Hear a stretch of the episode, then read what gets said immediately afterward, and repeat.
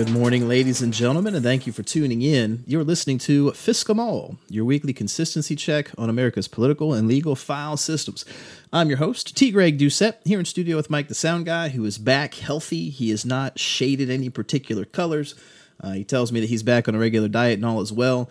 Uh, someone actually tweeted us a picture of what I'm assuming was one of the Wicked Witches from Wizard of Oz or whatever. It's been a while since I've seen it, but it was a picture of a witch who is green. Uh, Mike did not take too kindly to that. He said he was not that complexion. It was more of a green yellow, but everything is fine now.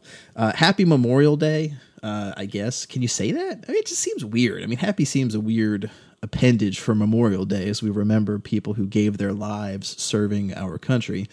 Uh, but if you have someone in your family who has served and passed away, uh, know that we appreciate their service and your family. Also, for those of you that follow James Hankins, the guy that we've had on three of our podcasts now as a guest, make sure to wish him congratulations. He graduated this weekend from Harvard with his master's degree in education. So, congratulations, James. All right. So, we have no Law 140 this week because the news cycle has been utterly fucking insane. And when I tell you that, so we we've changed how I have been tracking stories for the podcast. It used to be when someone sent me a link, I would open up a new tab in a browser, check it, make sure it was a recent story, and I would just save all of the browser tabs on my phone. And then when it came time to do the outline, uh, Macs have this great thing called handoff where I can just seamlessly take what's on my phone, move it to the computer, no big deal. Well, I changed that up because it was taking up, you know, I was maxing out the number of tabs on my browser because you can only have like a hundred, I think, and I was routinely hitting that. So I switched around and started using a notepad file where I would actually paste in the links to the stories. Now, the benefit to that is, of course, I don't have open browser windows, but I can also copy and paste that list into Excel and keep track of how many stories we cover versus how many we miss. Uh, we have 52 stories in today's episode. That is a 30 page outline. Uh, but here's the absolutely fucking insane part there are another 87 stories that I did not get a chance to work in. So just in the past two weeks, if I'm doing my math correctly, that's what 137 stories that y'all sent me. Uh, that's that's nuts. It's totally fucking nuts. And the stories you're going to hear are absolutely fucking nuts as it is. Um, but just know, no Law 140 this week. Uh, if you happen to be one of our patrons, you will have one on Tuesday. We're going to talk about conflicts of interest in the Mueller investigation uh, and why there really aren't any, just as a spoiler alert. Uh, but those will be for our friends of the Fisk over on Patreon. But for this particular podcast, the free Law 140s all of you get. I'm hoping to bring those back next week, assuming that the news cycle doesn't completely swamp us again. Uh, so, all right, if you haven't already, please make sure to join the conversation online. Our Twitter account, where people send us links, uh, is at FSCKEMALL. That's at F S C K E M A L L. My account is at Greg underscore Doucette. That's at G R E G underscore D O U C E T T E. If you'd like to leave a written comment on our website, you can do that at fsckemall.com. That is F S C K E M A L L.com. And if you would like to become one of our financial sponsors, you can do so at patreon.com slash FSCK. So in the uh, we're going to skip all the political news because frankly, I don't know what the fuck is going on. There's been so many stories in such a short span of time. Stuff that I think happened weeks ago uh, turns out only happened days ago. So by the time you get this, you know, less than 24 hours from now, there's no fucking telling what's going to happen. Uh, but we do have some court news. So out of the Fifth Circuit, we're going to give you this opinion in the show notes, but I'm going to read you some excerpts. Uh, the Fifth Circuit Court of Appeals has basically decided that roadside rape is cool as long as you're a doctor doing it at the behest of a police officer. Uh, the case is Gloria Bustillos versus the El Paso County Hospital District and a few other defendants. Here are some excerpts from the opinion. The court says, quote, First, two female agents conducted a pat down. Basically, this woman had just crossed over the border. Uh, the agents found no drugs. The agents then held Bustillos for a canine search. The canine failed to alert to the presence of drugs. Two agents then took Bustillos to a restroom where they ordered her to pull down her pants and underwear and bend over slightly. The agents conducted a visual inspection of Bustillos' vaginal and anal area. Again, the agents found no drugs. Despite no evidence of drugs, the agents placed tape on Bustillo's legs and abdomen, handcuffed her, and transported her to the University Medical Center in El Paso. At the hospital, doctors Michael Parsa and Daniel Solomon ordered a series of x rays to search for drugs. The x rays revealed no drugs. The doctors then performed a pelvic exam. Again, the pelvic exam evidenced no drugs. Solomon then conducted a rectal exam. The rectal exam found no drugs. As part of these searches, the doctors and nurses Lynette Tellis and Frank Mendez allegedly, quote, brutally probed Bustillos' cavities in the presence of hospital personnel. Bustillos did not consent to any of the above searches. So the court goes on from there detailing the assorted examinations that took place. And basically, they decide that everyone gets qualified immunity because being repeatedly raped is not a clearly established, uh, not being repeatedly raped, rather, is not a clearly established right that you have. Uh, from their explanation of why, the court says, quote, Bustillos argues that the doctors and nurses violated her Fourth Amendment right to be free from unreasonable searches and seizures by detaining her in order to conduct x ray, pelvic, and rectal exams without reasonable suspicion of criminal activity. The district court held those allegations cannot overcome the doctors and nurses' qualified immunity because the right at issue was not clearly established. We agree and we affirm on that ground. But they go on to explain why it's okay anyway and they say, quote, the searches conducted at the hospital were all non-routine. The doctors and nurses therefore needed reasonable suspicion of drug smuggling to constitutionally justify those searches. Whether the doctors and nurses had reasonable suspicion turns on an issue of first impression in this circuit. Must medical staff establish their own independent reasonable suspicion where law enforcement officers either state that sufficient suspicion exists or request the search? We conclude they do not. A medical professional has no constitutional duty to independently evaluate the Fourth Amendment determinations of law enforcement officers. Nonetheless, medical staff must, either through their own independent determination or through reliance on law enforcement officials, have sufficient suspicion to justify each search in a series of non routine searches. So basically, your medical oath is first do no harm unless the police give you permission. So that is in the Fifth Circuit. Out of the Southern District of New York, this uh, federal judge has ruled that Donald Trump cannot block people on Twitter.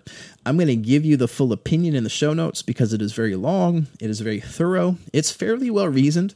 Uh, you might remember we talked way back in episode 9 in a Law 140 in that particular episode about the outcome of this case. And what I said was that it was unlikely going to be a First Amendment violation because I argued that Twitter was not a forum for First Amendment purposes. And what you're going to find in this opinion is that the judge agrees with me on pretty much everything. She went through all of Twitter, all of the stuff that Twitter does, and found that the overwhelming bulk of it is not a forum for First Amendment purposes. But uh, instead, she held that a teeny tiny part of it, which is the interactive space for first order replies after you send a tweet, she considered that as a limited public forum and therefore a government official, in this case Donald Trump or Dan Scavino, blocking people from that forum constitutes a First Amendment violation. So we're not going to go into too much detail. Just know that was the outcome. We'll give you the opinion from there. Uh, in federal news, we've got five stories, but I'm going to condense them down to three stories. Uh, so, first, the federal prison director. He's this general who started working not quite a year ago. Uh, he's resigned because first kid in law Jared Kushner and Attorney General Beauregard keep fighting with each other. From that story, it says, quote, When Jared Kushner hosted a high profile summit meeting on federal prison reform at the White House last Friday, summit attendants noticed that the man who was ostensibly in charge of the federal prison system, General Mark S. Inch, was nowhere in sight. Only Mr. Kushner and a few others knew that Mr. Inch, a genial former military police commander appointed to oversee the Federal Bureau of Prisons and its more than 180,000 inmates just nine months ago, had two days earlier submitted his resignation as the Bureau's director to Deputy Attorney General Rod Rosenstein. By the time President Trump entered the East Room, Mr. Inch had already been ordered to vacate his office and begun packing up books and memorabilia from his 35 year military career. Mr. Inch told Mr. Rosenstein he was tired of the administration flouting subquote departmental norms, and he complained that Attorney General Jeff Sessions had largely excluded him from major staffing, budget, and policy decisions, according to three people with knowledge of the situation. So, yeah. Uh, in ICE and Customs and Border Protection news, there are three different sets of stories uh, that are just, I don't know how you describe it. It's general government incompetence, but against the backdrop of government incompetence, you have Republicans highlighting it for reasons that are you know unknown to me. You have Democrats who are initially highlighting it, but now they're saying they're not going to highlight it because they think the Republicans are highlighting it as a way to justify making immigration changes more strict. It's all dumb shit. But the gist of it is this uh, ICE is in the habit of separating kids from their parents when they cross the border. That's the first story. We're going to give you that link. Uh, then, in addition to that, kids who show up without their parents at the border get assigned to various people, and the federal government has lost track of 1,475 of them. Uh, and then, in addition, ICE has petitioned the National Archives and Record Administration uh, to give them permission to start destroying some of their records related to sexual assaults, solitary confinement, and deaths of people in its custody. Uh, so this is all just more federal immigration dysfunction. I had lengthy quotes for all of them but it's such a mess. I'm just going to give you the stories and let you read them yourself. Uh, in addition, the FBI, separate issue by the way, we're still on the federal government, but the FBI has triple counted the number of cell phones that it can't unlock. Uh, if you're a- any involvement at all in the tech space, one of the common perpetual discussions is the federal government trying to coerce phone manufacturers into building back doors into the operating system so that the companies and the police can get into the phones when they want them to. Uh, Apple, in particular, has told the government to fuck off, that they're not going to build a backdoor into iOS. Uh, because essentially, anyone who does computing can tell you if the government has a backdoor, that backdoor will be found by people in the private sector and exploited. That's how viruses and shit propagate. Uh, from this story in The Verge, it says, quote, The FBI inflated the number of encrypted phones connected to crimes that it did not have access to. This is the basis for them urging these backdoors, is all of these phones they can't unlock. Uh, story continues The FBI repeatedly claimed to Congress and the public that it did not have access to nearly 7,800 devices linked to criminal investigations last year, though the true number is only a fraction of that, at around 1,000 to 2,000. The Bureau has known about the inaccurate number for about a month. One internal estimate puts the accurate number of encrypted devices at 1,200, but a new audit is being launched, so that number may change. Now, how did you get this tremendous miscount? Uh, quote, the miscount occurred because the FBI counted the same devices from three different databases. I still don't fully comprehend that because 2,000 times 3 only gets you 6,000. There seems to be some additional fuckery going on there. But regardless, know that your federal government, the Federal Bureau of Investigation, does not know how to properly count. Uh, in state by state criminal justice fuckery out of Arizona in Mesa, we have the first rule of Fisk where a 84 year old woman was tackled to the ground by a police officer and it was on body cam.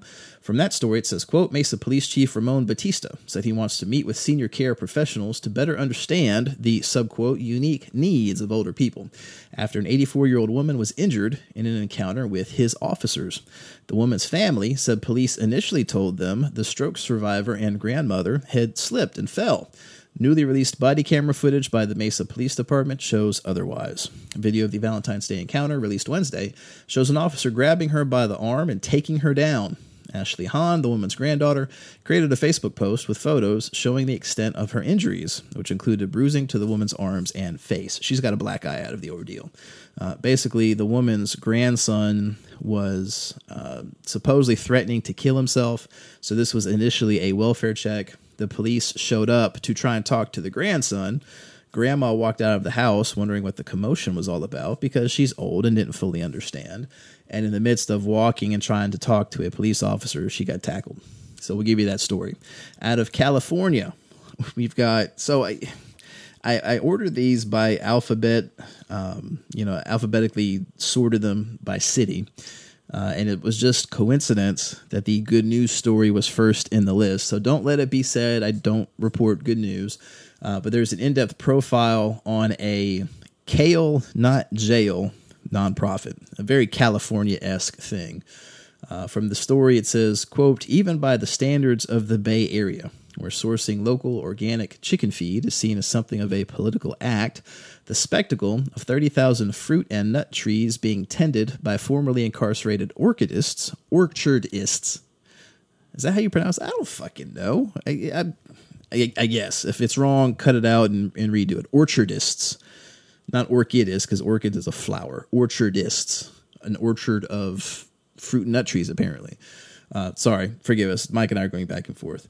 Uh, story continues. The green thumbs are there because of Planting Justice, a nine year old nonprofit that combines urban farming with environmental education and jobs for ex offenders. From its headquarters in a pair of salvaged shipping containers on a dead end street in East Oakland, California, Planting Justice has forged a trail in which revenue generating businesses help subsidize the group's core mission hiring former inmates, many from nearby San Quentin prison, and giving them a family sustaining wage along with health benefits and a month of paid leave annually.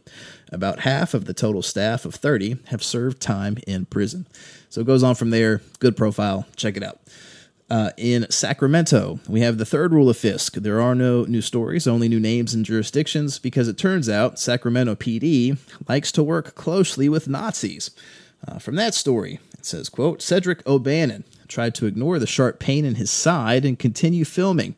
The independent journalist who was documenting a white supremacist rally in Sacramento said he wanted to capture the neo Nazi violence against counter protesters with his GoPro camera.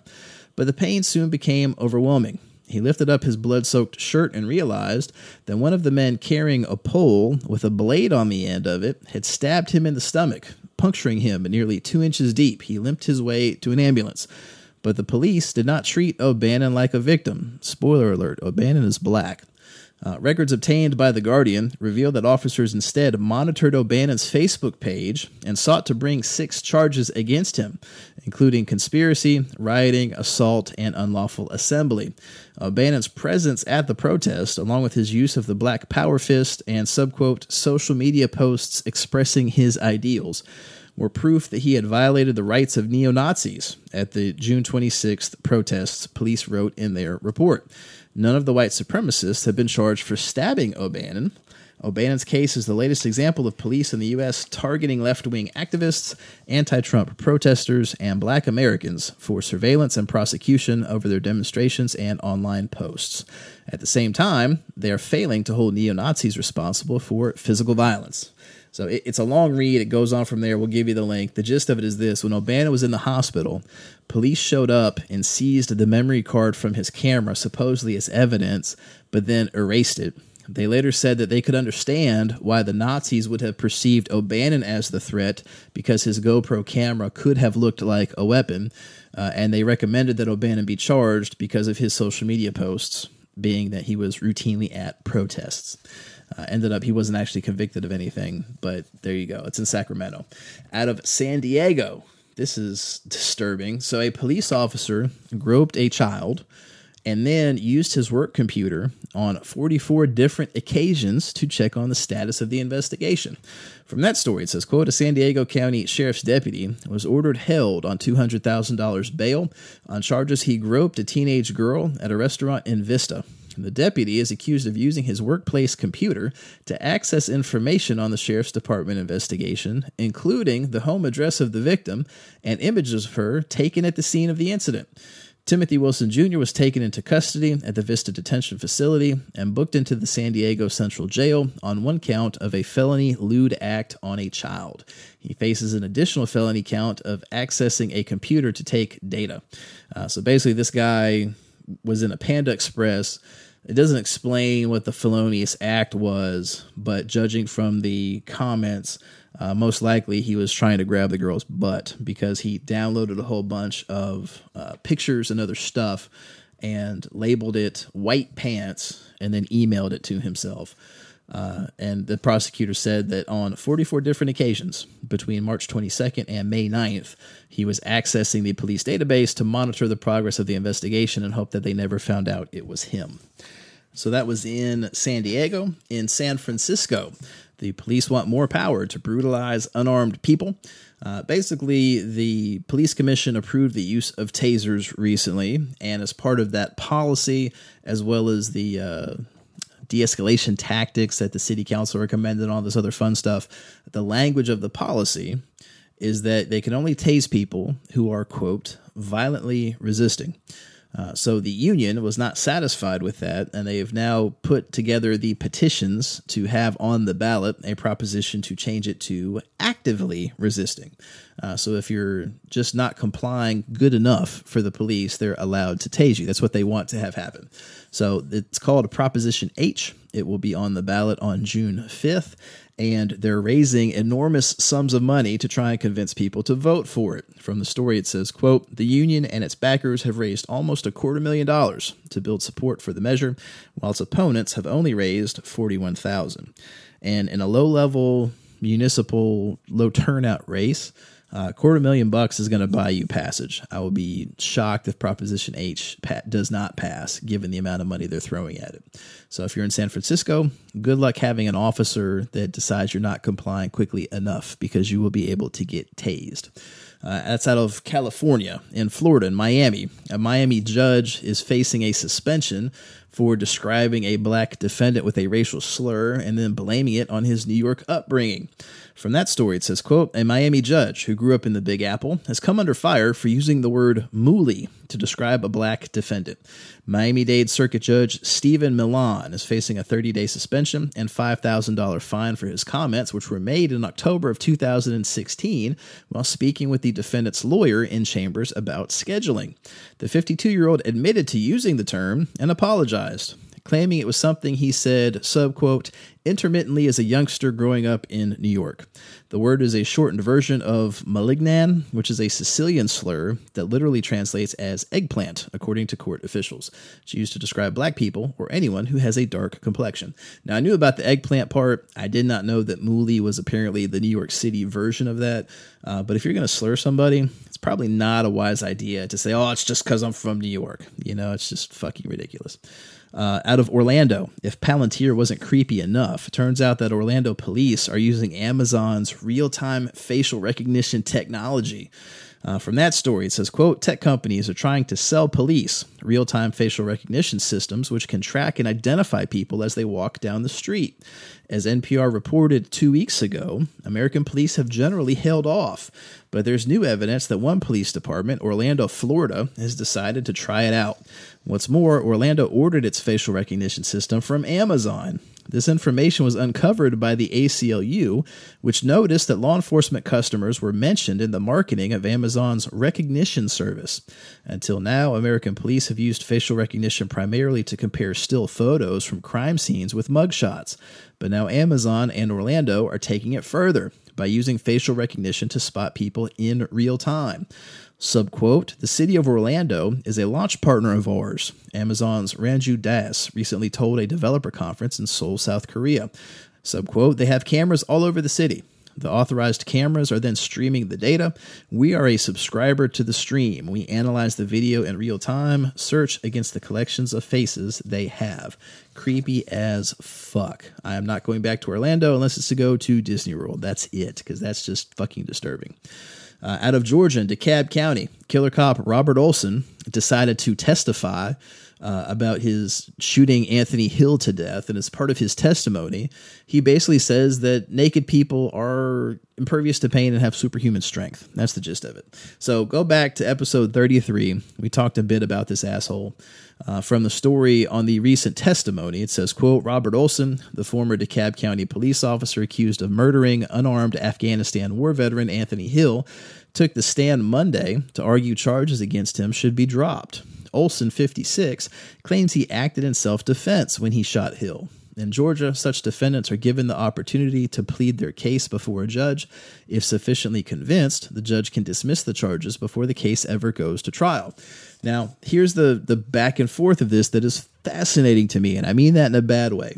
So here's the back and forth between the prosecution and the defendant, this killer cop, Mr. Olson. The DA asks, What threat is a naked running man? Good ass question. Olson responds, Impervious to pain, superhuman strength, unlimited endurance. The DA asks, Did he have superhuman strength? Isn't he dead? He is dead, sir. Because of you and your actions, right? I shot Mr. Hill. Yes. It's it's oh god, like it just blows my fucking mind. This notion, like impervious to pain, okay, maybe. If you're on a shitload of meds, maybe you don't feel the pain right away. Superhuman strength, skeptical. Unlimited endurance, no. Not even physically fucking possible. So this guy's a nut. He's a nut. He needs to go to jail. Uh, at Adoraville, so the town government actually gloats about using police to fine residents for petty offenses as a way of balancing the town's budget, and they're getting sued for it. From that story in Reason, it says improperly stacked wood, a cracked driveway, chipped paint on a porch. These are the kinds of offenses the government of Doraville, Georgia is using to fine residents and threaten them with jail, all in an explicit attempt to balance the budget of the 8,000 person Atlanta suburb. Now, people hit by some of those fines are suing the city in federal court, arguing that its direct financial interest in convicting people tried by its municipal court violates the 14th Amendment's due process guarantee. The lawsuit filed by the Institute for Justice seeks to stop municipalities from budgeting to receive fines and fees, says IJ attorney Josh House. Subquote, where you have a city that uses these numbers to balance its budget, you are creating an unconstitutional incentive to use the municipal court to do that. Godspeed, man. I hope they win because one of the things that has irritated the fuck out of me for years is that North Carolina does this. The politicians in Raleigh at our General Assembly actually include as part of their budget a line item for how much money they plan to bring in from fines and court costs. And they use that to help balance the budget. I, I hope they win. I don't think they will because it's something that's so common. I can't imagine a court stopping it now. Uh, but that would be fantastic if they did. Uh, in Dunwoody, uh, first rule of Fisk police will continue to do dumb shit even when they're being recorded. Turns out it doesn't just apply to police, it applies to EMTs as well. From the story, it says, quote, disturbing video from several Dunwoody police officers wearing body cameras shows an emergency medical technician attacking a restrained teen patient in the back of an ambulance. Channel 2 investigative reporter Wendy Halloran obtained the video after days of arguing for its release as a public record. The city of Dunwoody initially denied the video, but late Wednesday it determined that its release would be in the public's best interest. The video is a profanity laced screed as EMT Deanna Williams repeatedly punches a 17 year old patient in the face. The boy is handcuffed behind his back, restrained at the ankles on a stretcher as Williams beats him. Dunwoody police officer Kevin Lopez hears yelling and screaming, and he goes to the back of the ambulance to help restrain the EMT. The teenager, who the media are not identifying, was supposed to be taken to the hospital for an evaluation. That is a kid. That is a child, a 17 year old child, the police officer told Williams. She's been charged with assault. Uh, out of Lawrenceville, Several teens have been in jail for more than two years without trial in a rape case where the state can't find the alleged victims and accidentally admitted to it because, in a routine hearing requesting bond, media was in the courtroom and the judge asked, Hey, did you notify the victim the media would be here? And the DA said, Oh, well, we don't actually know how to reach the victim in this case. Uh, so I'll give you that story. It's a lengthy read, but the gist of it is you've got a kid who was accused of rape when he was 14. Uh, he's 17 now, and he's still locked up. And the state can't find the victim, but they're not going to release him because it's rape. So it's a serious crime, at least in theory, when you actually have a victim. Um, so it's, you know, I don't know what's going to happen here, but basically, this guy's already spent two years in jail. There's no chance he can be convicted because if you don't have a victim, you can't win a rape case if you're the prosecutor. It's just very strange. So we'll give you that story. Uh, in Polk County, turns out the first rule of Fisk applies in jail as well. Uh, from that story, says, quote, an attorney for a jail inmate says surveillance video supports his legal claim of unnecessary force deployed by a Polk County sheriff's supervisor. The prisoner is Brandon Kaufman, He is shown in the video seated alongside a second inmate. Both of them are in restraint chairs. The deputy, Harry Dallas Battle, approaches Kaufman in the video and repeatedly applies the taser directly to the inmate's midsection. Photos show Kaufman was left with scars, burns from the taser. And I saw the pictures. It's actually pretty gross, but it's like a line of five or six separate burn marks. Uh, the state examined the incident and, in a rare move, filed criminal charges against Battle. Included in the Georgia Bureau of Investigation action were the crimes of making false statements, violating his oath of office, and battery. But when the Polk County grand jury heard the matter, it refused to return an indictment. So now this particular inmate is filing suit. Uh, the attorney on this case is actually a North Carolina Central University School of Law alumnus and classmate of mine, uh, Harry Daniels from the class of 2010. So good luck to them. So those are the stories out of Georgia in Illinois. We've got three stories out of Chicago. Uh, the first one is a review by one of the radio stations up there, WBEZ. And what they found out is that the Illinois Department of Corrections, or uh, IDOC as they call it, uh, routinely keeps inmates with disabilities locked up after their release dates because they're supposed to go to like halfway houses and things, but the only halfway houses the state recognizes are ones that do not allow people with disabilities to be there. Uh, from that story, it says, quote, John Ellis gave away his long underwear to another prisoner. He didn't expect to spend another winter behind bars. He packed up his stuff and carefully tucked away important papers he'd need on the outside, like prescriptions. But when his release date finally came, the Illinois Department of Corrections didn't let him out. Subquote, they didn't tell me anything. I was kind of flipping out, like, what is going on here? Ellis said. Ellis didn't leave prison that day. In fact, he spent an extra year inside. The state of Illinois regularly keeps prisoners with disabilities beyond their release dates because of inadequate options for housing, though it's difficult to know exactly how often because the Department of Corrections says they don't bother to track that number. A WBEZ review of facilities on a corrections department's housing list found most did not accept people with a disability. Equip for Equality, a disability rights advocacy group, said the situation could be a violation of laws meant to protect people from discrimination and cost the state more money than placing people in the community. We've talked about this before on Twitter because Mississippi does a lot of the same shit where after you're released, they keep you locked up anyway. And the amount of money that it costs taxpayers is insane. And that money could go to schools or any of the million but uh, police officer raises you know, there's all kinds of other uses for that cash that could be done to improve society. And in addition, you'd have an inmate starting the process of reintegrating with the rest of the world, but they don't bother to do that shit. Uh, so that's the first Chicago story. The second one, CPD protecting and serving the fuck out of your teenage girls. Uh, after a Chicago cop paid a 14 year old girl for sex in 2015, the girl told federal investigators intimate, granular details about their encounters, including the exact types of condoms he used. Lifestyles condoms and Trojan Magnum condoms in gold wrappers, court records said.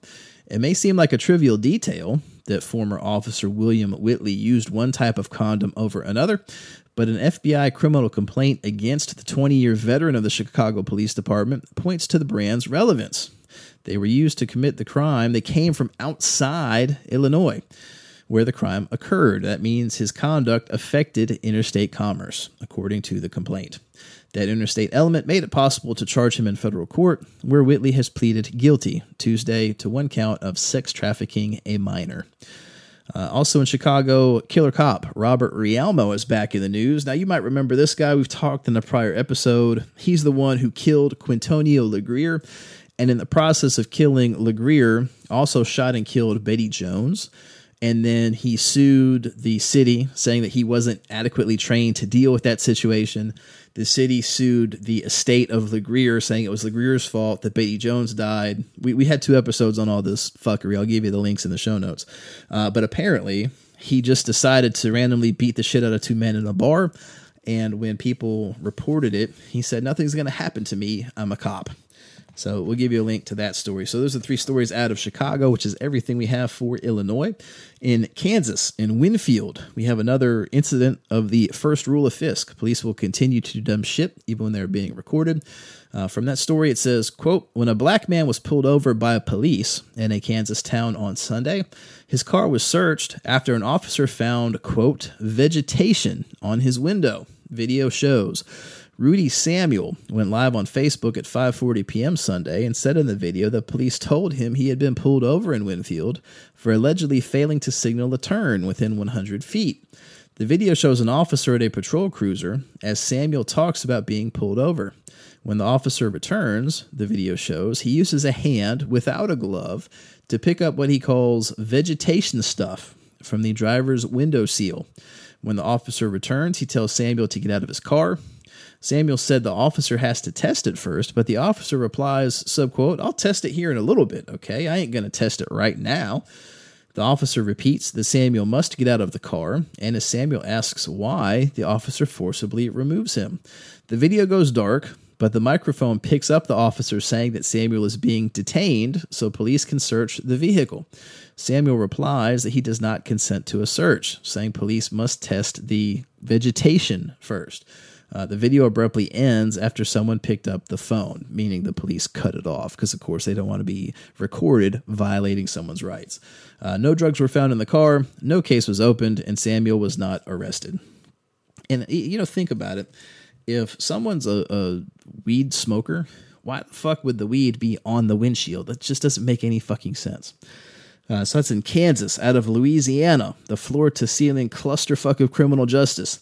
In Shreveport, an intellectually disabled black man has been released from prison after spending 20 years in uh, for a murder he did not commit. In January 1998, this is from the story. Uh, Corey Dwayne Williams was in the Queensboro neighborhood when a pizza delivery driver was shot and killed. Williams was an intellectually disabled 16 year old when the shooting occurred, according to court records. Subquote, he still sucked his thumb, urinated himself on an ordinary basis, and regularly ate dirt and paper, his attorneys wrote in a court filing. After the shooting, he fled. And when police questioned him about the killing of Jarvis Griffin, Williams confessed. Then Williams told them he was ready to go home and lay down, the police wrote. Williams was charged with murder, convicted and sentenced to death before later being resentenced to life in prison. Sidebar, that was because of a recent Supreme Court decision that said that you can't execute people who are mentally incompetent. Um, on Tuesday, more than two decades after Williams' arrest, he walked free from the Louisiana State Penitentiary in Angola.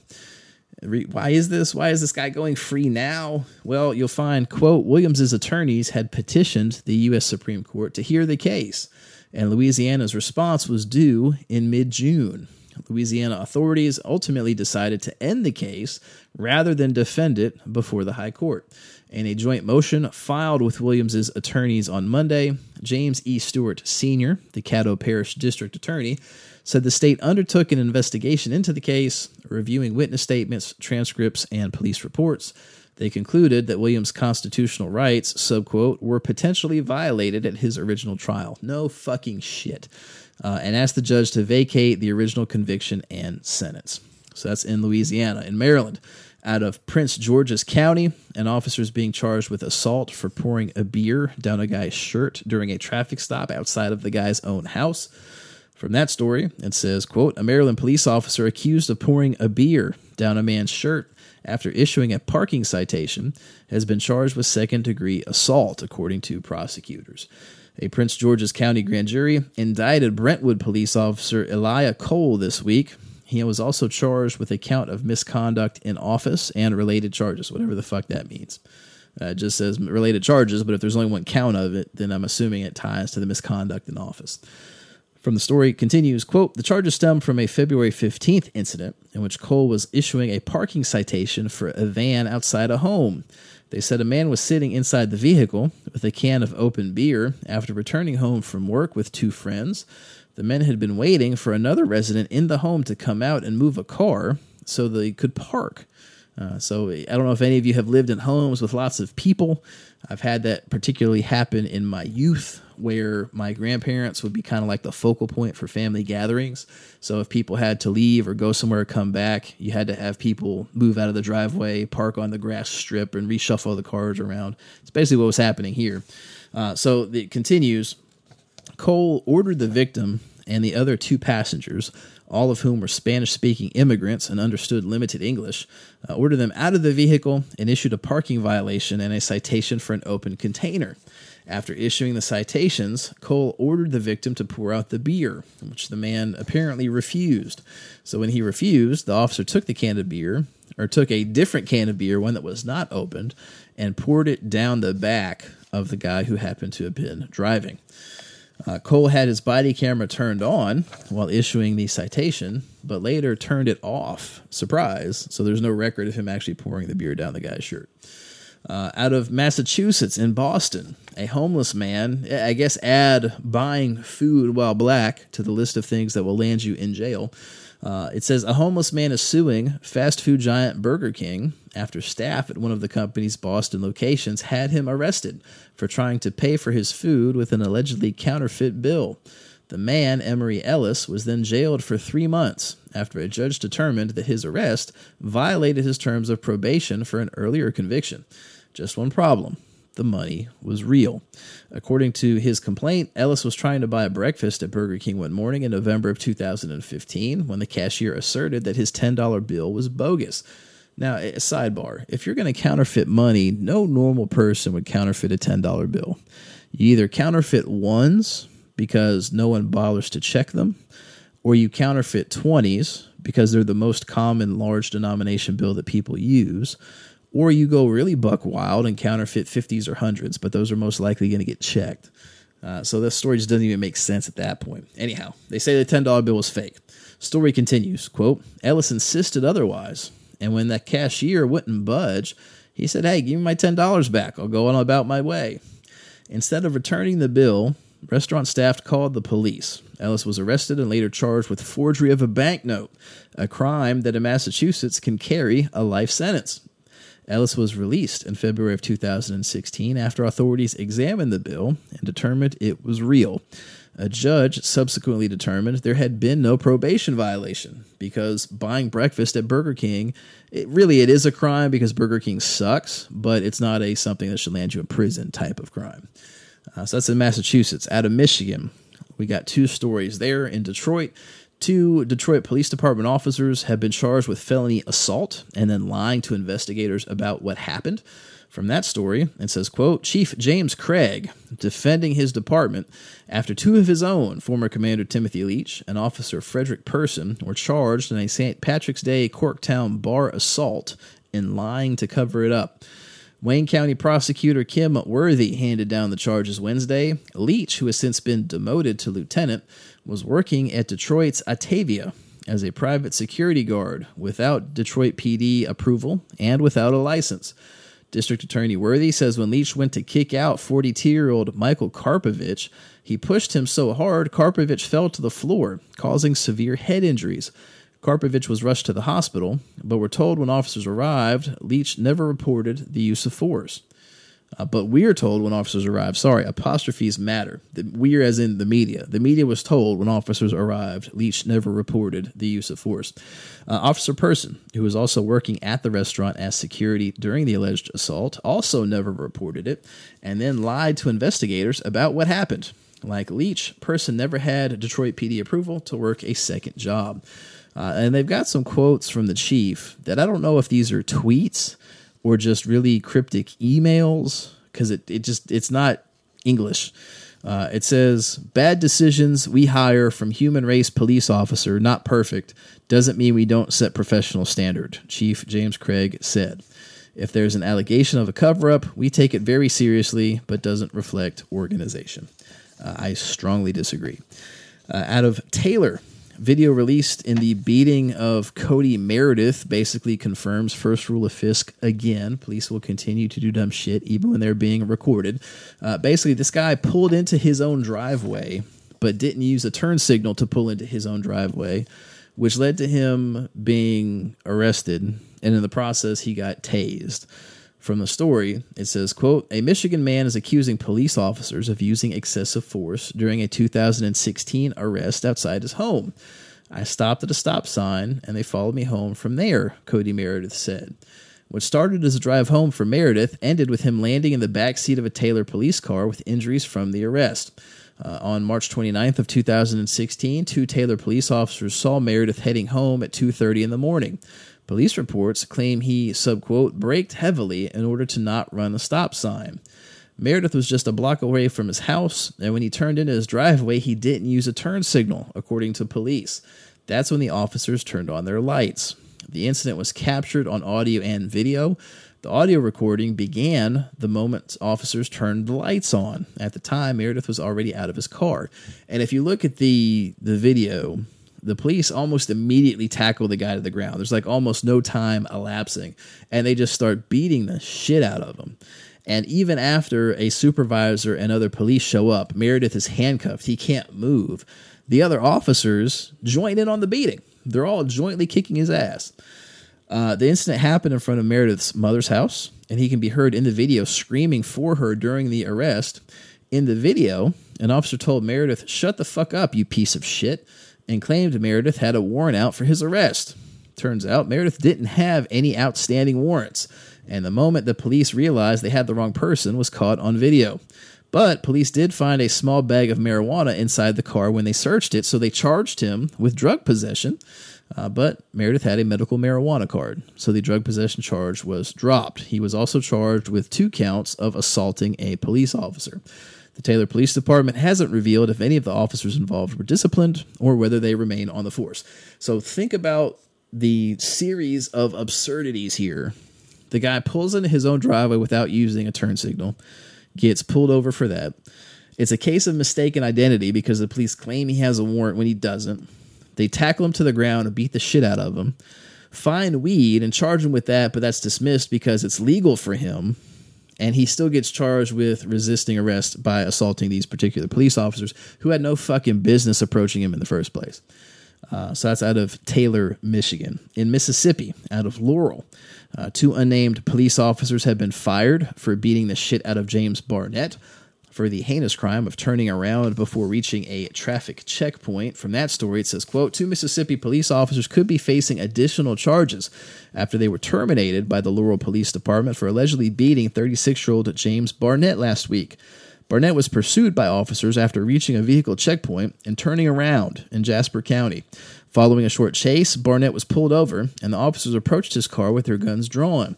Police told Barnett to get down on the ground, and when he did, they began kicking him. The police then transported him to the South Central Regional Medical Center, where he was beaten even more. The supervisor on duty realized that there was a problem with the arrest that occurred. According to, God, that's an understatement of the fucking year. Realized there was a problem with the arrest that occurred, according to the Laurel Police Department. The department's internal affairs began investigating hours after the incident occurred, and the next day the officers who were not named were fired. Now, here's the part that makes me chuckle. So the department released a statement and it says, quote, the officers and administration of the Laurel Police Department take these types of allegations very seriously. It should be noted that the IA was initiated only hours after the incident occurred before any media attention, social media posts, or even a formal complaint from the individual involved. I, I, guess give them kudos for being proactive. It certainly would be nice if they didn't hire bad cops in the first place, uh, but I'll look for wins where we can get them out of Montana. How do you pronounce? Is it Hav? Harv? Hover? Haver? You think it's Haver? We'll go with Haver. Okay. In Haver, Montana, the first rule of Fisk, again, uh, turns out that a pair of Americans were at a gas station and spoke Spanish to each other. So a Customs and Border Protection, putting that in air quotes, officer uh, detained them and said, You have to show me ID or I will have you deported. And of course, everything is on video. Uh, from the story, it says, quote, We were just talking, and then I was going to pay, said one of the women. I looked up and saw the agent, and then after that, he just requested my ID. I looked at him, like, Are you serious? And he's like, Yeah, very serious. Uh, later on in the video, which they started recording, he says that the only reason he is detaining them is because they speak Spanish, and in Montana, people speak English, and it's not because of their race. So I got news for you. Speaking a foreign language is not reasonable suspicion or probable cause. Uh, but that's in Montana. In New Jersey, we've got two stories. Again, I, I sort these alphabetically, so it is by accident that the good news happens to come first. But don't let it be said I don't report good news. Police do treat deer better than black folks. Uh, from the story, it says, quote, New Jersey police say an officer performed a successful roadside C-section on a deer that had died after being hit by a car on Sunday morning. In a Facebook post, the Washington Township Police Department said one fawn survived. Photos showed Officer Jim Vernon swaddling the deer after performing the cesarean in the middle of the night. Animal control officials wrote that uh, Vernon took the initiative after being dispatched to a deceased doe that was just hit and still had moving fawn inside of it. Uh, out of Wildwood, New Jersey, first rule of Fisk, in this case applied to 20 year old white girls, uh, beaten for the heinous crime of underage drinking. From that story, it says, quote, a video made its rounds on social media Saturday showing police officers wrestling a woman to the ground and punching her in the head at a beach in Wildwood. The video shared on Twitter nearly 8,000 times begins when an officer has the woman pinned down and she is kicking her legs in the air. People in the background can be heard shouting, Stop resisting, before the officer punches the woman in the head twice. Emily Weinman of Philadelphia posted the video on her Facebook page, saying she is underage and had alcohol on the beach when officers approached her. Weinman said she passed a breathalyzer test, and afterwards, police followed her as she walked away to make a phone call. Weinman says she refused to give the officer her name, and the officer threatened to arrest her. She said as she was backing away, she tripped and fell, and the officer tackled her. The Wildwood Police Department told NJ Advance Media on Sunday morning that there was no one available to comment on the incident until after the Memorial Day holiday. Uh, so I looked at this, and the video is actually worse than the media portrayal of it basically this guy has her pinned in the sand face down so she can't breathe. And uh, you know depending on where you're at sand is actually hot when it's summertime uh, but has her in a headlock. So he's got her on the ground face down in the dirt as she's kicking her legs up because she can't breathe. So he then wrenches her back in a, in reverse essentially uh, punches her in the head twice and then twists her back the other way like she's a ragdoll the whole fucking time. Uh, it's pretty disturbing. So take a look at that video. Out of New York City, we got the first rule of Fisk again. In this case, NYPD deliberately tries to run over a bicyclist, and then to cover it up, they arrest him for crimes that don't actually happen. Uh, from the story, it says, "quote In the video, the cyclist gets thrown from his bike, sails through the air, and hits the ground hard." Hines Rodriguez, a 26 year old from Queens, New York, was riding his bike in the Corona neighborhood on August 13th of 2015. Based on surveillance footage from the area, we now know how the ride ended. A pair of police officers following Rodriguez in an unmarked car veered toward him, running him off the road and possibly striking him. Rodriguez crashed on the sidewalk, landing on his side. Both officers then left their car, approached Rodriguez after he got to his feet, and cuffed his hands behind his back. They charged him with resisting arrest. Why did they target Rodriguez in the first place? That's not entirely clear. The NYPD said officers Zhang Xiaopeng and Alan Chan were attempting to pull him over for biking the wrong way down a one way street. However, the security footage shows Rodriguez biking with traffic when the officers drove into his path. Police also claim they found 12 bags of marijuana on Rodriguez after they stopped him. However, Rodriguez never faced any charges over the weed and was only charged with resisting arrest. The officers reported that he flailed around and refused to be handcuffed, yet the footage shows him peacefully submitting to the cuffs. The charge was later dropped. So that's out of New York. In North Carolina, we got one, two, three, four. We got four stories gosh, is it five stories? Four stories. And I got lengthy quotes for all of them. So I'm going to try and figure out what I can summarize here. So in Asheville, the city council has voted to make the Asheville Police Department use consent forms for consent searches like we do in Durham.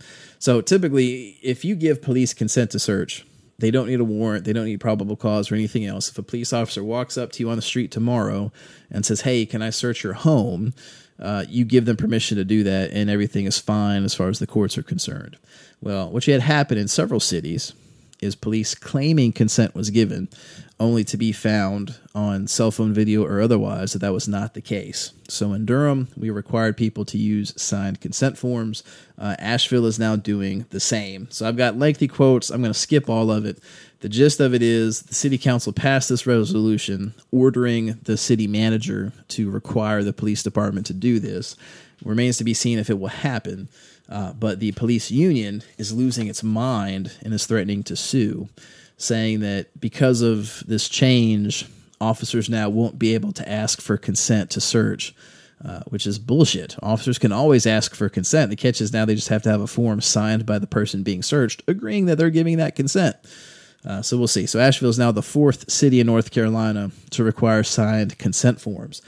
Uh, out of Durham, Politico has an in depth profile on Jesse McCoy, who is a North Carolina Central University School of Law alumnus uh, from the class of 2008, a friend of mine, talking about his work at the Duke University School of Law Clinic fighting evictions.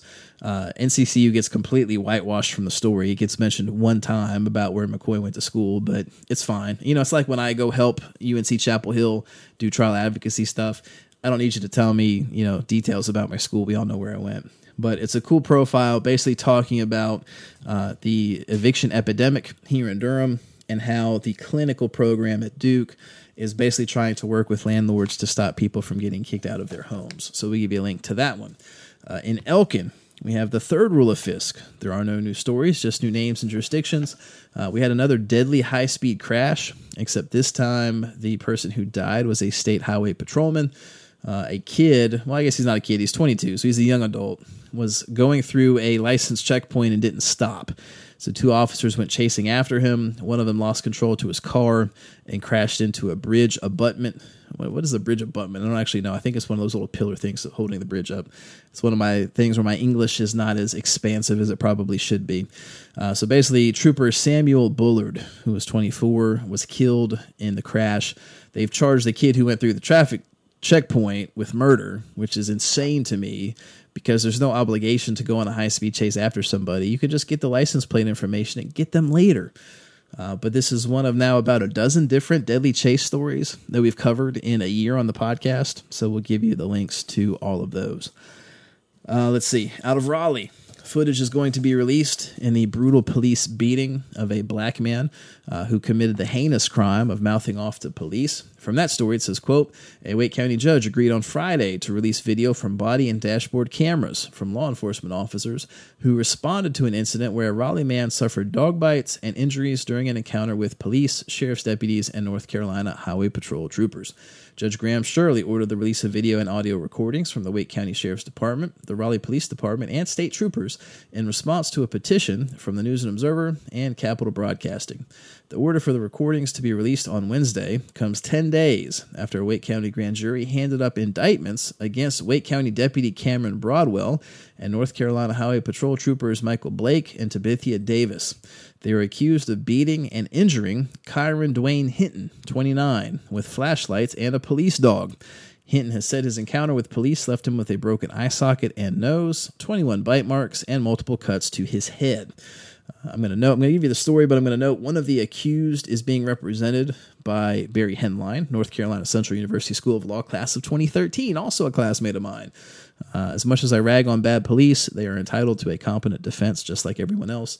So kudos to Barry for stepping up there. So those are the stories out of North Carolina. In Ohio, in Canton, we have, God, I've got, it amazes me how many stories in just a week we can have for the first rule of Fisk. This is why it is the first rule. Police will continue to do dumb shit even when they are being recorded. From the story, it says, quote, It could have been a routine traffic stop for an Ohio State Highway Patrol trooper and three Canton police officers.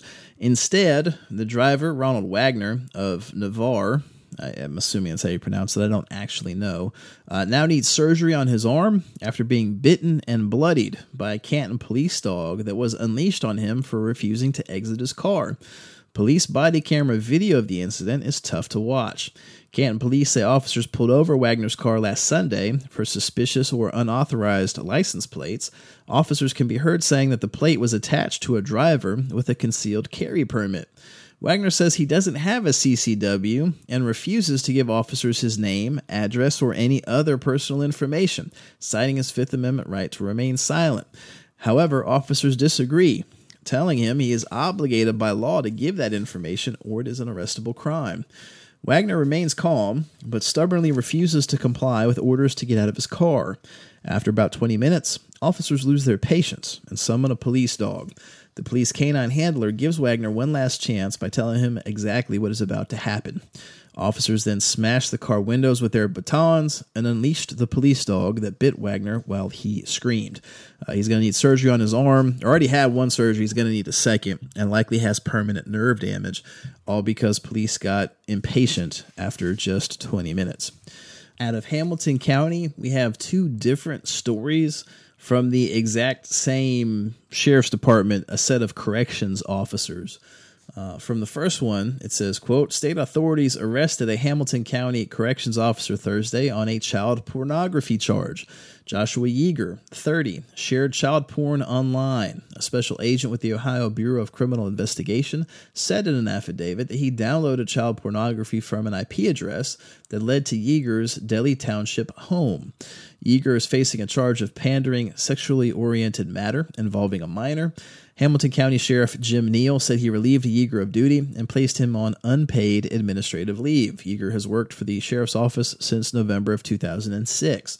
That is separate from a separate corrections officer, Jason Mize, uh, who has now been federally indicted for abusing an inmate. From that story, it says, quote, a WCPO I-team investigation that revealed video of a Hamilton County corrections officer pushing a 61-year-old prisoner head first into a concrete wall led to the former deputy's arrest on federal charges Thursday. A federal grand jury charged Jason Mize, 31 of Cincinnati, with one count of deprivation of rights under color of law. FBI agents arrested Mize Thursday, according to a news release from the U.S. Attorney's Office. Hamilton County recently agreed to pay $500,000 to Mark Myers of Silverton, Ohio, to settle a federal lawsuit against Mize and Sheriff Jim Neal in the case even though the Hamilton County Prosecutor's Office refused to seek charges against Mize.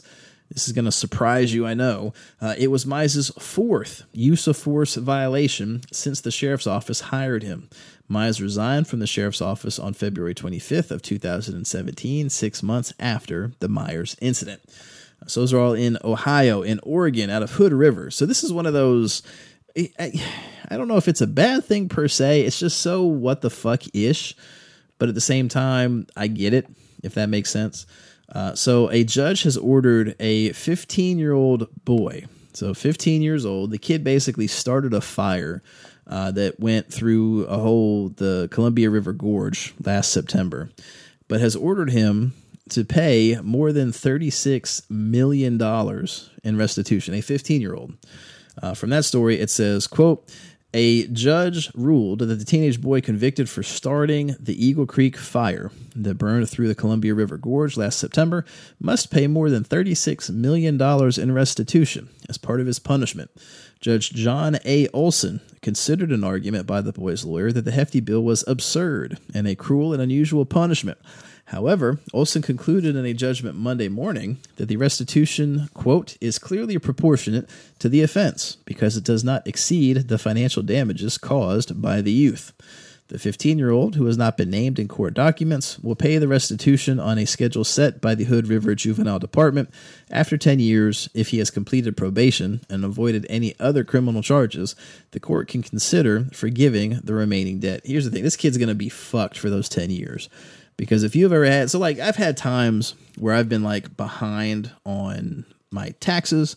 I've had times where I've been behind on car payments. You know, there's all kinds of other shit where periodically when you're broke, especially during the years where I was a college dropout, if even the slightest fucking thing goes wrong, you know, you end up with a flat tire or you need unexpected maintenance or your power bill is higher than normal you know, it's just, it can completely fuck up your financial life. So this kid is 15, has never really had a job, is going to go to juvie for a period of time, and is going to have to repay some portion of tens of millions of dollars on a schedule that the juvenile department's going to put together, as probation folks are going to put together, and they base that as a percentage of your income, and they don't really give a fuck about anything else that comes up that's unexpected.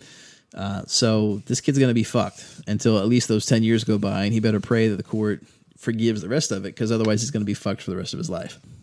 In North Bend, a high school principal and a school resource officer, which is the fancy term we use for cops, uh, had both been fired for harassing LGBT students when they reported being bullied. From that story, it says, quote, North Bend High School Principal Bill Lucero and School Resource Officer Jason Griggs, again, an SRO is a fully sworn police officer, are being removed from their jobs in the district's settlement with the American Civil Liberties Union of Oregon. The firings come after complaints from former and current students, including Liv Funk and Haley Smith, about suffering anti LGBTQ harassment and discrimination from classmates and administration.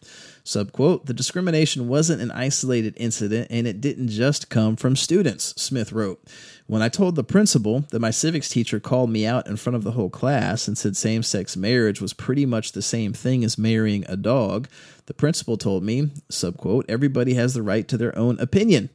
The next day, the teacher apologized, but as I walked away, he said, Don't go marrying your dog. Funk adds that she was once attacked by two classmates outside the school. The boys yelled things like, I fucking hate homos at Funk before hitting her twice with a skateboard. When she tried to report the incident, Funk says Griggs, the school resource officer slash cop, told her, Being gay is a choice, and it is against my religion. He said he had homosexual friends, but because I was an open homosexual, I was going to hell. So apparently, the job of protecting and serving has certain exceptions. Uh, so that's in North Bend. Out of Pennsylvania, in New Kensington, we have the third rule of Fisk. No new stories, just new names or jurisdictions. Uh, another exoneration, essentially. From a story, says, quote, a former Harrison man jailed since 1991 for the rape of a New Kensington woman chided prosecutors Wednesday after a judge ordered a new trial based on DNA evidence in the decades old case.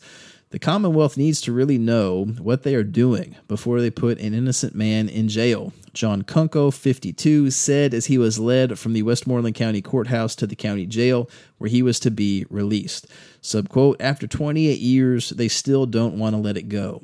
Common Pleas Court Judge Christopher Feliciani ordered a retrial after lawyers for the Innocence Project argued testing revealed Kunco's DNA was not found on evidence collected at the crime scene. Also factoring into the retrial was unreliable bite mark testimony and what Feliciani called a faulty voice identification used to convince, convict Kunco. Basically, the guy has a lisp, and the police officer that was talking to the uh, victim imitated the lisp as a way of how the guy talked, even though the victim hadn't actually heard the lisp. Uh, to me, this is overwhelming, the judge said. prosecutors said they plan to appeal the ruling. Uh, all this means is that the real rapist is still out there because the government fucked up. Uh, in Philadelphia, also Pennsylvania, another third rule of Fisk moment. Surprise, another exoneration. From the story, it says, quote, a Philadelphia judge has dropped first degree murder charges against a man who spent 11 years in prison for a shooting he did not commit. Dontia Patterson was 17 years old when his friend Antoine Jackson was fatally shot on a city street outside a grocery store in January 2007. Mr. Patterson, who lived nearby, called for help and asked people at the scene if they knew what had happened. It's not really the way murderers act. Uh, quote, but he was charged with murder and after two trials, sentenced to life in prison without parole. On Tuesday, the Philadelphia District Attorney, Larry Krasner, filed a motion that said his office would not try Mr. Patterson a third time and that evidence had been withheld during his previous trials, one of which had ended with a hung jury. Mr. Krasner requested the charges be dropped, and on Wednesday, Judge Catherine Streeter Lewis of the Court of Common Pleas agreed. Mr. Krasner and Anthony Voci, who is in charge of the office's homicide unit, said in their motion that there was no physical evidence linking Mr. Patterson to the crime. Subquote, the Commonwealth will not retry a case against a man who is probably innocent and whose case is so lacking in integrity. Key evidence was not presented at trial, the motion said, including a document containing information from a confidential source who said Mr. Jackson's murder was the result of a turf battle by drug dealers and named three suspects, none of whom were Mr. Patterson. Two witnesses who identified Mr. Patterson had been standing about 120 feet away when Mr. Jackson was killed. Other more credible witnesses were not called to testify, including the store owner who knew Mr. Patterson and had told the investigators he was not the person who shot Mr. Jackson. Mr. Voci wrote in the motion that Mr. Patterson's conviction was, subquote, an egregious example of police and prosecutorial misconduct in hiding evidence helpful to the defense. The case against Patterson was illogical. Mr. Patterson was tried twice on the murder charges. In August 2008, a jury was unable to reach a unanimous verdict, but in 2009, another jury convicted him of first degree murder. All this means is that the real murderer is still out there. In South Carolina, in Myrtle Beach, this is one of those holy shit moments. So, agents from the 15th Circuit Drug Enforcement Unit routinely forced their way into people's homes without knocking on doors and announcing themselves, even though that's required by law. From that story, it says, quote, portions of drug agents' testimony appear in a 45 page report from U.S. Magistrate Judge Kaymani West that was filed Monday in federal court. The documents are connected to a lawsuit filed by a Myrtle Beach man who was shot nine times by police in 2015 during a drug raid at his apartment. The shooting left Julian Benton a paraplegic. The city of Myrtle Beach and Myrtle Beach police officer David Ballou are defendants in the lawsuit, and they asked the court for a summary judgment dismissing the case. However, the judge not only recommended the case proceed, her report highlights new evidence that DEU agents often plowed through the doors of suspects without announcing their presence, which they are required to do to comply with the U.S. Constitution's Fourth Amendment prohibition against unreasonable searches and seizures. The judge pointed out the critical information in her recommendation came from the officers themselves. Subquote, based on this testimony, which supports an inference of numerous alleged violations of the knock and announce requirement, the DEU had a widespread and persistent policy of executing search warrants without knocking and announcing and waiting a reasonable time before entering a private residence, West wrote. So that's in South Carolina. In Tennessee, we got two stories out of Nashville. Uh, Matthew Charles, we've talked about him in episode 46 and 59. He is back in prison. He is the guy who was sentenced for an obscene period of time as a habitual offender when he was caught with drugs. Uh, the federal government under Obama said, well, you know, we're going to not apply this to you. You're free. They let him out. He's been out for two years. By all accounts, a model citizen, volunteers, got married, whatever else. Uh, the government was pissed that Obama let him out, so they appealed. The Court of Appeal said, you know what, Obama's conduct, uh, allowing this guy out early, was improper. So go back to the district court, put him back in prison.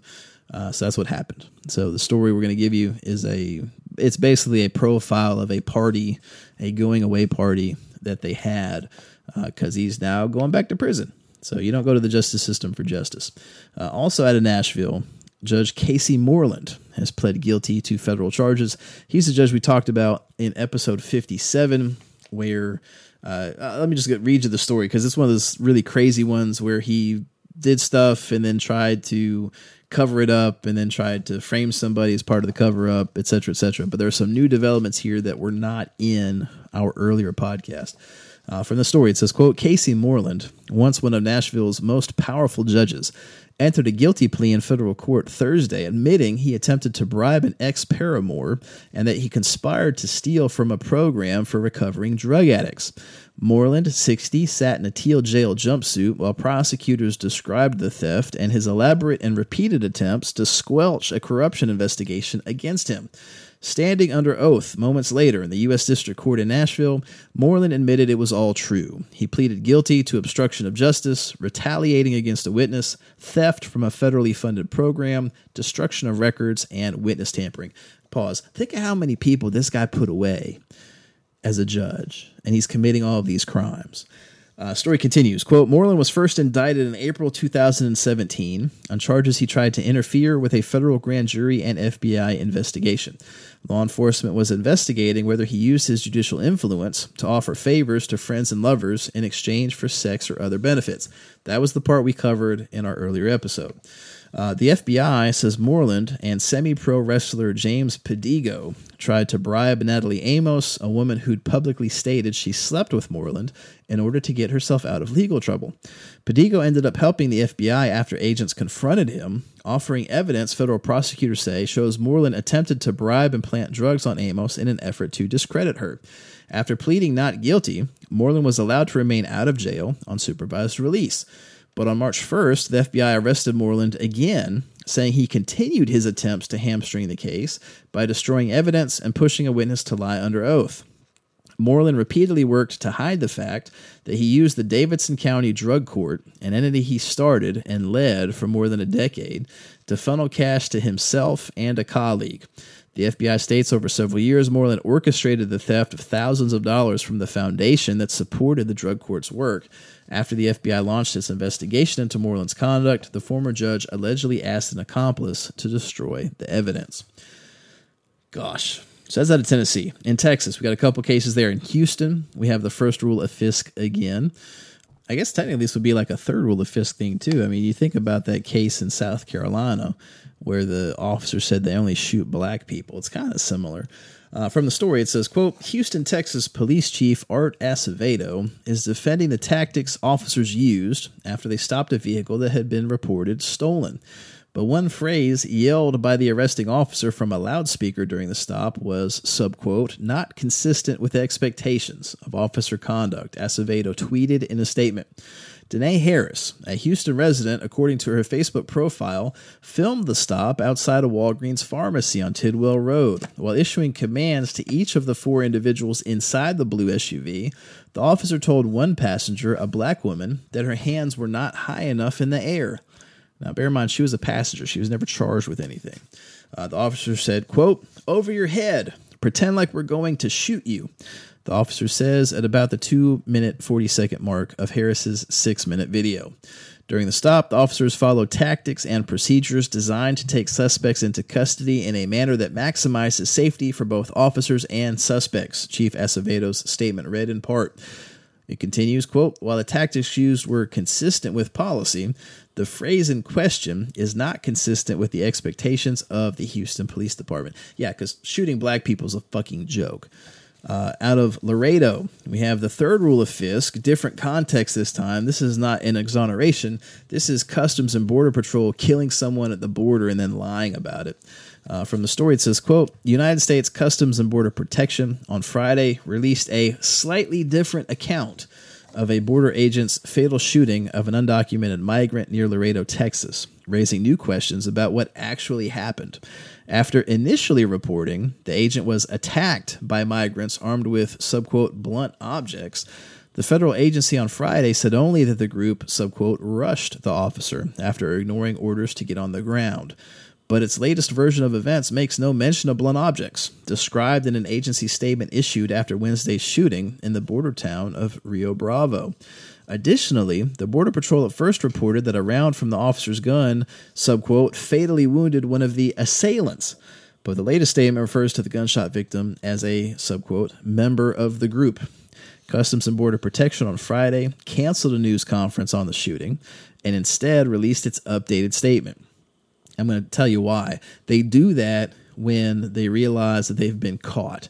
The only time you'll see the police conduct news conferences is when they think that the facts are on their side. When they don't, they generally avoid it. So that's what's happening here with CBP. Uh, continues, quote, the woman who was killed was identified as Claudia Patricia Gomez Gonzalez, 20, of San Juan Ostuncalco in Guatemala. The family said the young woman had just turned 20 had graduated after studying accounting and had headed to the United States for a better life. According to the family, the victim had a phone number with her of a family member in the United States, and the Border Patrol called that number to report that Gomez was dead. The family that received the call in the U.S. then called her family in Guatemala to let them know. You, you got to imagine how fucking crazy that is. Your two parents, your kid just finished studying accounting, says, Hey, I'm going to go to the United States and days later you get a call hey the united states killed her. It's fucking ridiculous. Uh, we need to disband cbp to be honest with you. Uh, out of virginia in chesterfield a college student was tased and arrested for the heinous crime of having a broken brake light in his own driveway from that story, it says, quote, the Chesterfield County police chief said he would allow Akena Adembo and his family to view police body camera video from a tense encounter with a police officer Tuesday afternoon that resulted in Adembo getting tased and arrested inside his father's Chesterfield home. A video showing a portion of the encounter in which the officer grabs Adembo and tries to pull him out of his car has been viewed more than 3 million times in less than one day. That viral video, captured by Adembo's girlfriend Elizabeth Smith, shows a minute and a half of the incident. The full body camera video is four minutes long.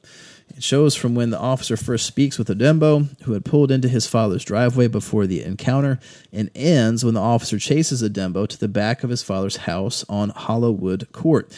So the gist of it is this kid gets pulled over, supposedly for the broken taillight. Officer says he's going to uh, write him a citation, and the kid mouths off to the officer, saying, Why are you doing this? I'm in my own driveway.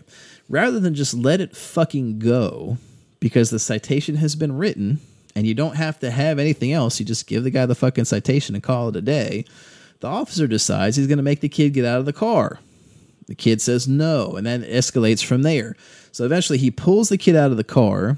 The kid tries to run into the house and in the process gets tased. And the officer claims that he was beaten up by the kid which you know the notion that a 19 year old is going to beat you up as you're a trained police officer is mildly comical but in addition he cut off his body camera. So to my mind if you don't have a body cam you don't have proof the kid did it because you cut it off for a reason. But regardless there was no basis for the kid to be removed from the car. You don't have to have him out of the car to give him a citation the officer's ego was hurt that a black kid mouthed off to him and wanted to give him a nice little beating uh, so that's in Virginia. Out of Wisconsin, in Milwaukee, we got both the first and third rules of Fisk here. Uh, because basically Sterling Brown, an NBA player, had the shit beaten out of him for no particular reason.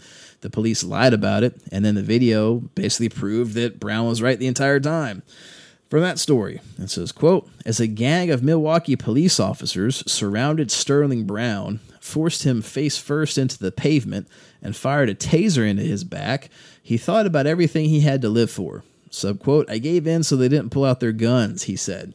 Five months after the incident in a Walgreens parking lot in the middle of the night, the Milwaukee Bucks rookie is still trying to figure out why it all went down the way it did. This week, Brown is under a spotlight he didn't ask for after the Milwaukee Police Department released a body camera video of officers arresting and tasing him over a parking violation in January. In the video, Brown remains calm and polite as the police become progressively more confrontational. When Brown first walked out of the Walgreens about 2 in the morning on January 26th and saw police officer Joseph Grams, he expected to get a parking ticket with a hefty fine for parking across two handicap spaces.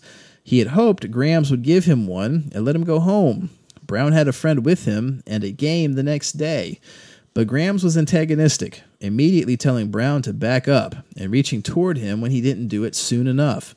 He had no reason to touch me. We could have resolved anything just verbally. We're two grown men. We could have resolved anything by just talking about it, Brown said. But then Grams called for more officers. Brown was determined to stand his ground, but he didn't want to provoke violence. Subquote, I was just being smart. I just wanted to get out of the situation and get home. Graham's call for backup resulted in half a dozen police cars screaming into the parking lot, red and blue lights flashing.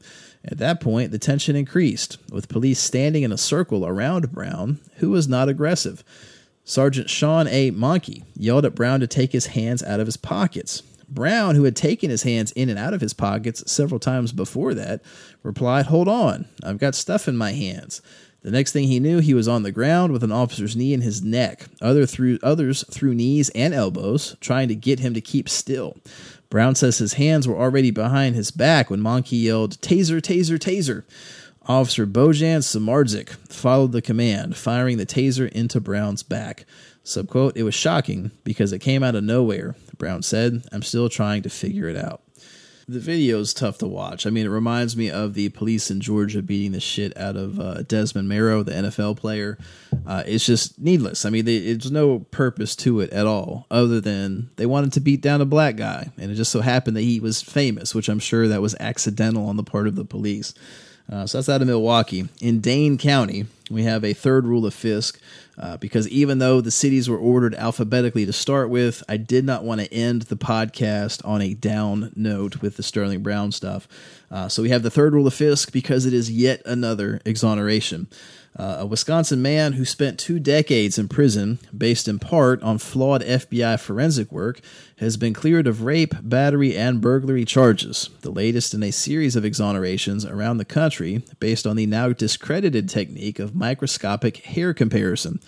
Dane County Circuit Judge Nicholas McNamara approved a motion by the Dane County District Attorney's Office on Thursday to dismiss all charges against Richard Beranek, 59. In the motion, the prosecution said while it still had a strong belief in Beranek's guilt, it was dropping the charges to spare the victim of the 1987 home invasion and sexual assault from additional trauma. Sidebar bullshit, because what you're going to find is that guess what? Surprise, DNA. Uh, they had DNA from the case and it didn't match this guy at all. Uh, story continues, quote, on Friday, attorneys for Beranek said the dismissal came just days after DNA testing on crime scene evidence revealed a distinct male DNA profile that was not Mr. Beranek's. Beranek was convicted in 1990 of raping a 28 year old mother of two in her rural Stoughton home in 1987. Six alibi witnesses placed him in North Dakota at the time of the assault. After a court battle, testing was arranged by the defense and confirmed that Beranek was excluded as the source of DNA from the hair and semen from the perpetrator's underwear left at the scene of the sexual assault. Uh, was serving a 243 year sentence imposed by Dane County Circuit Judge Daniel Moeser, now retired, uh, who also issued the 2017 decision granting him a new trial. Moeser said, based on the new evidence, the hair, which was allegedly that of the defendants at trial, is now known not to be that of the defendants. Surprise. Uh, which also means, guess what? The real rapist is still out there, so this victim is still not going to get any justice. Uh, so, fo- I guess that does that qualify as an up note? I guess that's an up-ish note. It's better than you know uh, police beating someone without consequence. At least this guy's getting released. Uh, so, folks, that is it for the state by state justice news. I managed to still squeeze all of this in under an hour and a half. Um, there's a lot more stuff that we did not get to cover. I'm sorry. Uh, I will continue to do my best as time progresses to give you more of these stories so that you've got them, but that's all I could conceivably fit into this time frame. Uh, as always, links to everything are in the show notes with each episode. If you have any questions about anything I've reported, if I've misstated someone's name or I've missed a key detail, we give you the links to all of the stories so that you can fact check me if you want. Uh, so that's going to do it for this week if you are one of our uh, friends of the Fisk on Patreon, keep an eye out tomorrow for a bonus Law 140. Uh, and until then, on behalf of myself and Mike, the sound guy, thank you all for listening. Have a great week, and I will talk to you next Monday. Take care.